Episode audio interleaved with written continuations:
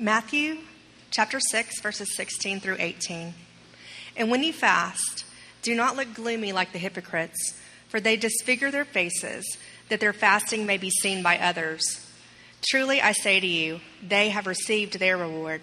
But when you fast, anoint your head and wash your face, that your fasting may not be seen by others, but by your Father who is in secret. And your Father who sees in secret will reward you. Romans chapter 12, verse 1.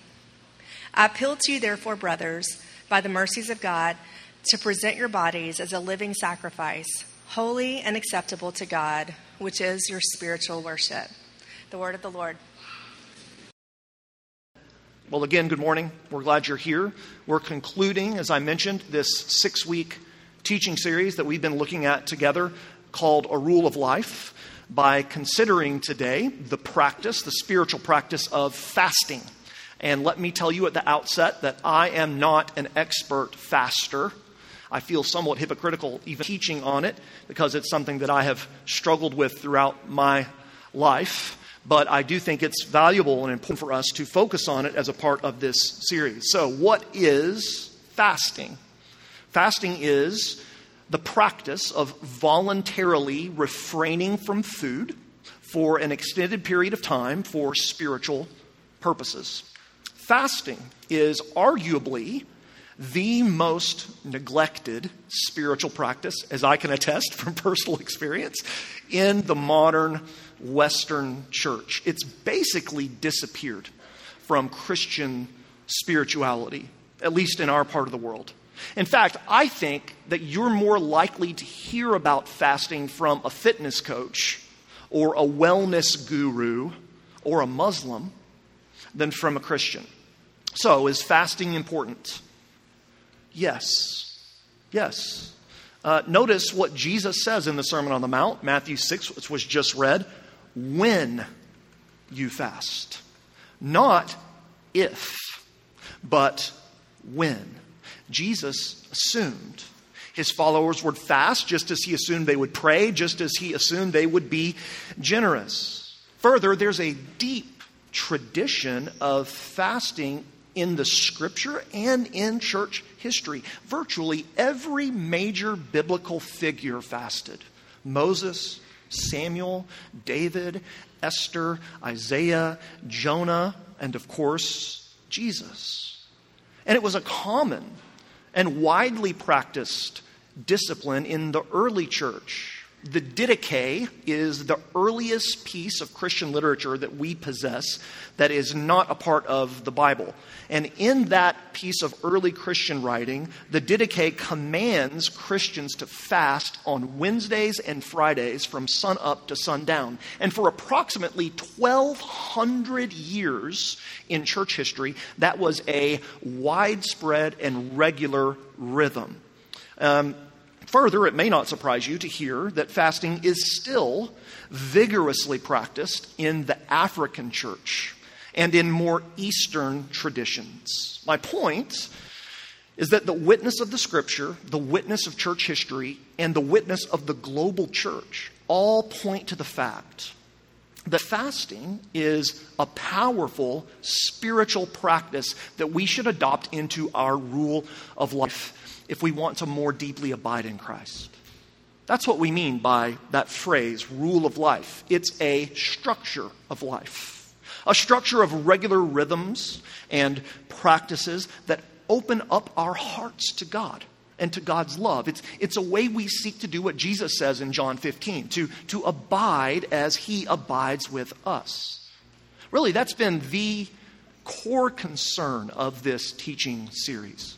How do we actually change? How do we actually grow? The gospel, our church is founded on this idea, is the power for change. Paul tells us the gospel is the power of salvation for everyone who believes from first to last. And as we live life in Christ, as we abide in Christ, as we rest in the gospel, we believe and live more in Christ and grow more in Christ through practices. The practices are what form us into the people God is calling us to be. The practices are what grow us up in faith. They help us listen to and follow the voice of our Good Shepherd, Jesus. And without the practices, I've labored to tell us we're going to follow other voices, voices that do not lead to our flourishing and fullness. So, a rule of life is about intentionally using our bodies, our hearts, our wills, and our minds towards communion with God so that God can do what only God does change us more and more into Jesus' own image. There's a way in which the fulfillment of there a way in which the fulfillment of the greatest commandment happens there a way we love the lord our god with all our heart soul mind and strength Fasting is a part of a healthy rule of life. So, why should we fast? Maybe the first sermon you've heard on fasting. I think it's the first time I've preached on fasting. Let me give you three reasons. Three reasons from these two texts of Scripture, as well as some others, why fasting is a valuable part of a rule of life. First, we fast to offer ourselves to Jesus. We fast to offer ourselves to Jesus. If you look at that text and read in Romans chapter 12, which is one of the crucial texts in all of the Bible for Christian living. We'll read it again. The apostle says, By the mercies of God, present or offer your bodies as a living sacrifice, holy and acceptable to God, which is your spiritual worship.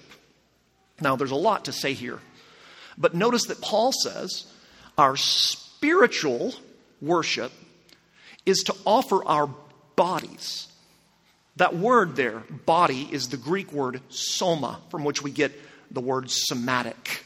And, and, it means our physical selves, our muscles and skin and bones. It's referring to calories and carbohydrates to blood vessels and brain cells. It's our stuff. Interestingly, in verse 2, Paul says that we are to be changed by the renewing of our mind which allows us, he writes, to discern God's will. Now, in our particular stream of tradition, we love mind renewal, and rightly so. But we tend to undervalue offering our soma, our bodies, in spiritual worship. The church today has a weak theology of the body. We do not have a body. We are a body. Our physicality is, is an essential part of our humanity, of our being made in God's image. And many essential Christian teachings, many of the doctrines that we hold dearly and closely have implications for the body. Jesus of Nazareth was raised from death in a body. Praise God. And we one day, just like Jesus already has been, will be raised from physical death in a new resurrected body. The entire new world that God is going to usher in will be embodied, it will be physical. When Jesus comes back, listen, we aren't going up to heaven. Heaven is coming down to us. It will be a new heavens and a new earth. Paul writes elsewhere that our temple, our bodies are temples of God, that, that we can sin against our body through sexual immorality and, and much, much more. The body, it's an essential part of our humanity, it's an essential part of our spiritual lives. What we do with our bodies matters. It's also, side note, highly significant. The major cultural touchstones of our day almost all have to do with the body transgenderism, abortion, and so on.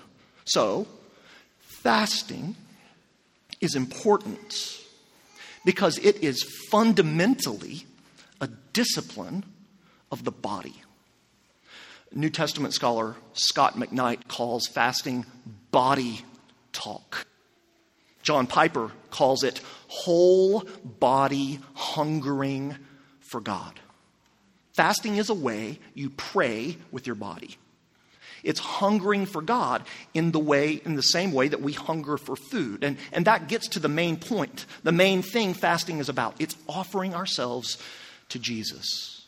Paul's language in Romans 12, it's, it's really deeply drawing from Old Testament sacrificial system connotations.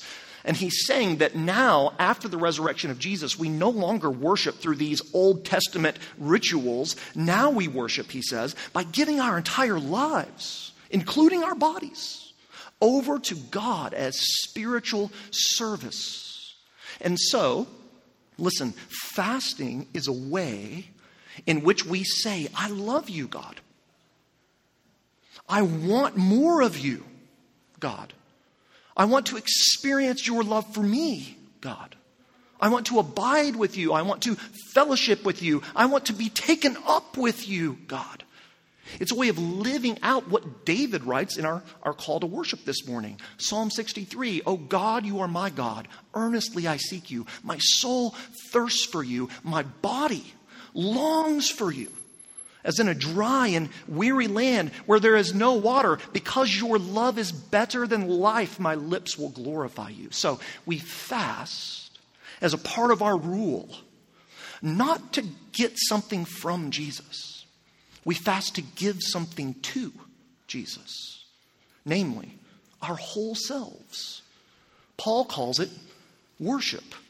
It's giving our love, our affection, our devotion to Him. Why would we want to do that? Why would we want to give our whole selves to Jesus? Look at what Paul tells us. In view of God's mercy. In other words, we offer our lives, our whole selves, body and spirit, to God because He has given us His whole self in the gospel. God has shown us mercy unlimited and unmerited and undeserved favor and forgiveness and love and life in giving us all of Jesus, the whole Jesus. The Christian life in its entirety is a response to that mercy. It is a response to God's preeminent and preceding action to rescue us out of sin and death and hell and bondage in the death and resurrection of Jesus. The Christian life, fasting, and all the other practices, they're not about earning God's favor through some sort of religious ritual and getting closer to God. No, they're about responding to God's favor with devotion and adoration and a responsive love to his preceding love. If you feel apathetic toward God, if you feel spiritually dull, if you feel spiritually numb, many of our spiritual fathers and the scriptures testify that fasting can help. Start small but, but try it out because fasting is saying, God, I want to experience more of you. I want to be more alert to you. I want to hunger for you. I recognize that my soul needs you more even than my body needs food. Fasting is a way we offer ourselves to Jesus. Secondly, fasting is a way we become more like Jesus.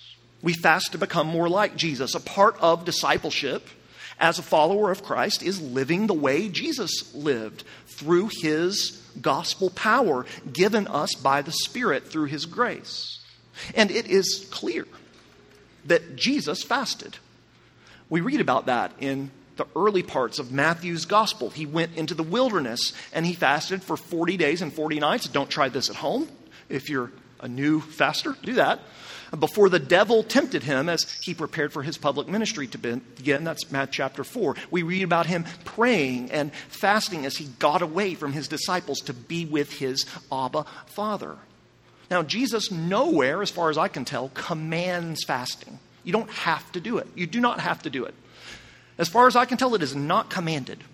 But he does assume it, as we see in Matthew 6. And he gives instructions for it in Matthew 6. Furthermore, he tells us that there's a reward appended to it. Verse 18 Your Father who sees in secret will reward you. Now, the idea of this whole text is that when we fast, we're not to do it as some kind of like religious virtue signaling. Where everyone knows how holy we're trying to be, right? Don't make it obvious, Jesus is saying. Don't do it to show people how spiritual you are. Rather, you do it, as we've just seen, to offer yourself to God, to be with God, to experience God, to grow in God.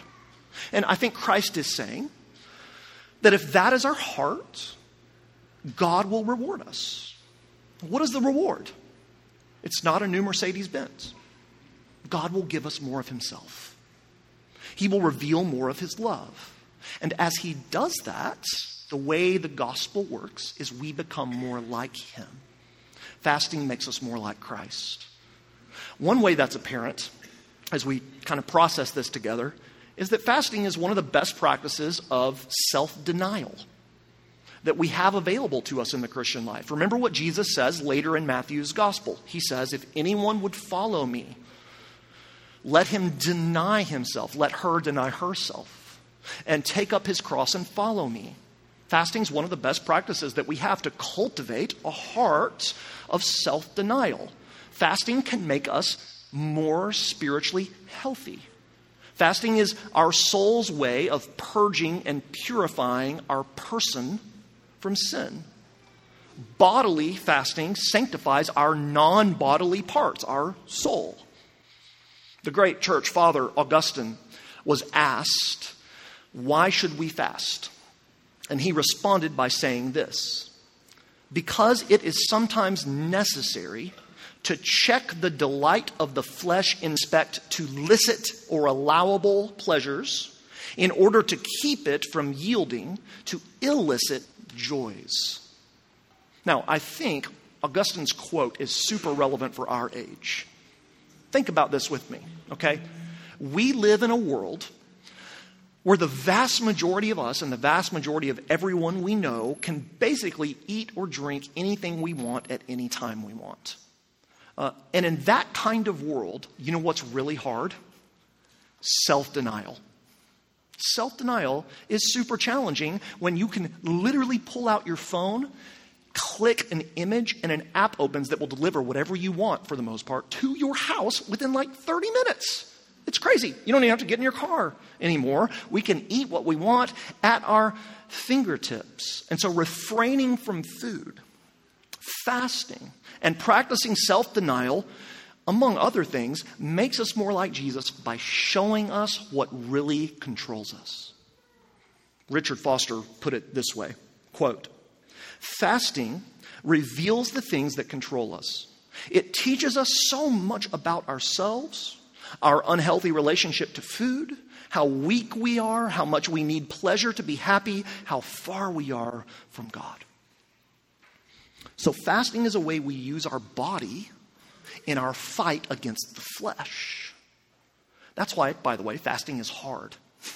It's hard, especially at the very beginning. I've been fasting a little bit for the last couple of weeks, and my wife will tell you it's not been great for me. It's hard. Uh, I'm a little irritable and cranky.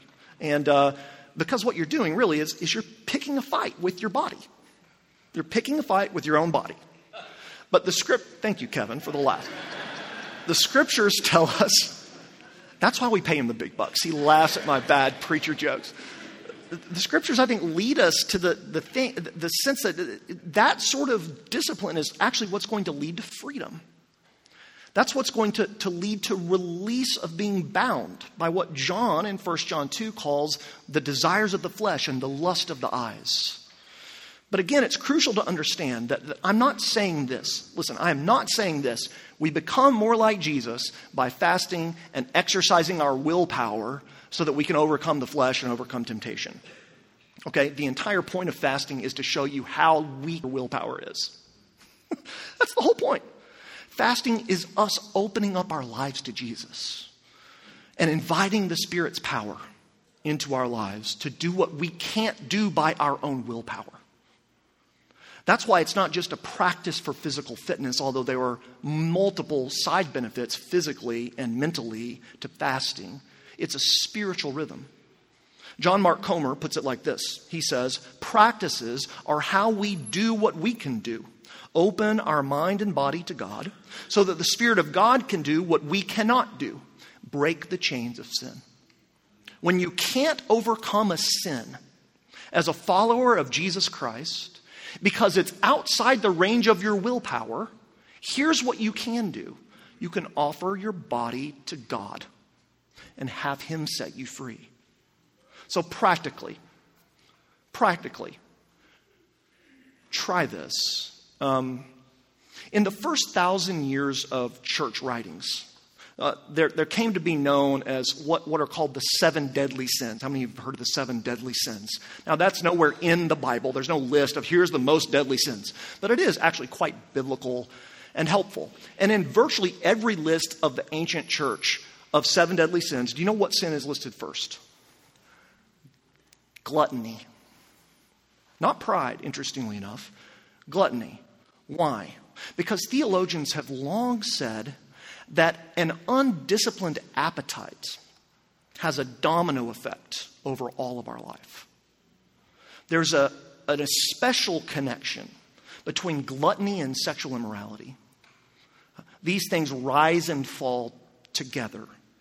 And so let me just put this to you. If you're struggling with gluttony, and parentheses, if you have particular food issues or body issues that require spiritual therapy, counseling, etc., that's not what I'm talking about. Okay. Parentheses closed. If you're struggling with gluttony, misusing food, misusing alcohol, misusing sugar, or with sexual immorality, pornography, etc., how's willpower working for you? I suggest you try fasting. Offer yourself to God in your body to become more like Jesus by his Spirit and see if God will meet you. If he will give you the strength that you can't muster up on your own. Fasting is a way, mysteriously, we can become more like Christ by his grace. We fast to offer ourselves to Jesus. We fast to become more like Jesus. Last, okay? We fast to amplify our prayers to Jesus. In May of 1940, World War II is breaking out, and the Nazis are overrunning the French forces in northern France. And 300 plus thousand Allied troops are retreating from Nazi advances and are trapped on the beach of a little village called Dunkirk. And there's very little hope of rescue in time. And Winston Churchill, the Prime Minister of England, is gearing up really for the annihilation of the British Army which is the last defense of England against the Third Reich and against their blitzkrieg. And, and so on Friday, May 24th, out of nowhere, Hitler issues a, a baffling order to his tank generals to stop the assault. Eh, so German, the German army stops 10 miles away from Dunkirk. And then the city is enveloped in this weird mist that's a mix of, of fog and smoke.